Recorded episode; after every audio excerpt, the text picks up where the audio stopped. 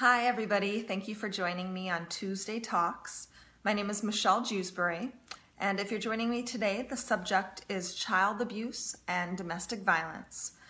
If this is your first time joining in, I was involved in an abusive relationship for 3 years, with 1 year after being emotionally and financially abusive. I actually didn't see him physically for 1 year, but was in constant communication with him afterwards.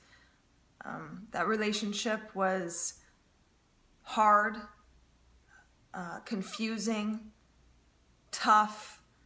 I felt like my heart was being ripped right out of me oftentimes, didn't know what to do. And because of my experience, that's now propelled me forward to want to help, want to reach out to people, want to explain what happened to me and tell you guys that you're not alone. So I'm going to jump right into today's subject. The reason why I chose child abuse and domestic violence is I just got finished reading a book called A Child Called It by Dave Pelzer. And it's a story of this little boy, Dave. It's a memoir. It's a true story of the extreme violence that he endured by his mother growing up. And it was horrifying reading it, and I've experienced violence. I know about violence. I've been to 4 different countries for humanitarian aid, and I've witnessed firsthand a lot of the extreme hostility and abuse that happens. But this story really touched me, touched my soul.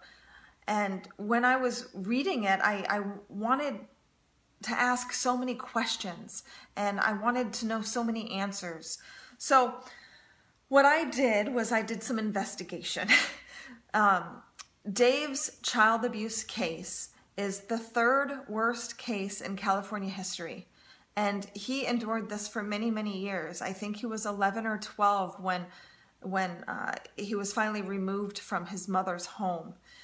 His sequel, The Lost Boy, I'm starting today, and I'm going to learn a little bit more about what it's going to be like in the foster care system for a boy like Dave. And in the story, he talked a lot about his father and how his father was present but didn't do much to help him. And in that story, his mother was the abuser. His mother was emotionally abusing his father as well. And in the story, he had said that there was a lot of drinking, and both of his parents drank heavily. He specifically talked about his mother almost drinking every night, really. And his father coped with what was going on through alcohol. And with my last Tuesday Talks, I talked a little bit about drug abuse, alcohol, and domestic violence. And his mother really controlled the household and abused his father as well, is how I took that. The emotional abuse, the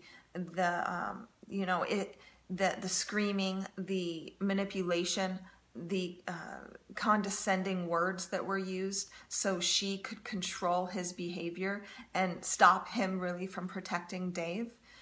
Very interesting story, and if you ever get the chance, please read it. But because of that, I wanted to know even more. So every year, more than 3.6 million referrals are made to child protection agencies. And it involves more than 6.6 million children. So if somebody calls, they could be calling about more than one child. 6.6 million children a year are being abused. It's being reported that they're being abused. So there's probably more cases than that. The United States, according to childhelp.org, has one of the worst records among industrialized nations. We lose an average of 4 to 7 children every single day to child abuse and neglect. So if you can imagine that, if you have children, that's roughly a quarter of your kids' classroom that's lost daily to child abuse here in the United States. And that's not even including the international abuse and victimization and and intense trauma and horrors that happen overseas. I wanted to know the statistics between if you were abused as a child, what that looks like in your adulthood years. And on childhelp.org, the number one thing that's said is that you are in extreme risk for intimate partner violence, which is domestic violence. So really, domestic violence is perpetuated, and it starts from your family, from your parents, from what's happened to you when you were younger. So if you are an abuser, there is something inside of you that you've gone through, that you haven't been able to deal with, that you haven't been able to speak up about, that you're hiding, that comes out in aggression, comes out in abuse, it comes out in condemnation and mean words and language, and it hurts the people around you so much. And unfortunately, because these children, these adults now, but as children, they were so severely hurt, they didn't deal with it, that they now think that those forms of conversation, those forms of an intimate partner relationship are normal. And then the cycle continues and it's perpetuated. They also have an extreme risk for alcohol abuse, drug abuse, depression, and suicide. So if you can imagine an 8 or 9-year-old kid that's being, as Dave's story, locked in a bathroom, and his mother mixed ammonia and Clorox bleach and made him sit in there for God knows how long, enduring the fumes. He called it the gas chamber. And he would be coughing up blood and sick for hours, for days afterwards. Can you imagine what that does to a child?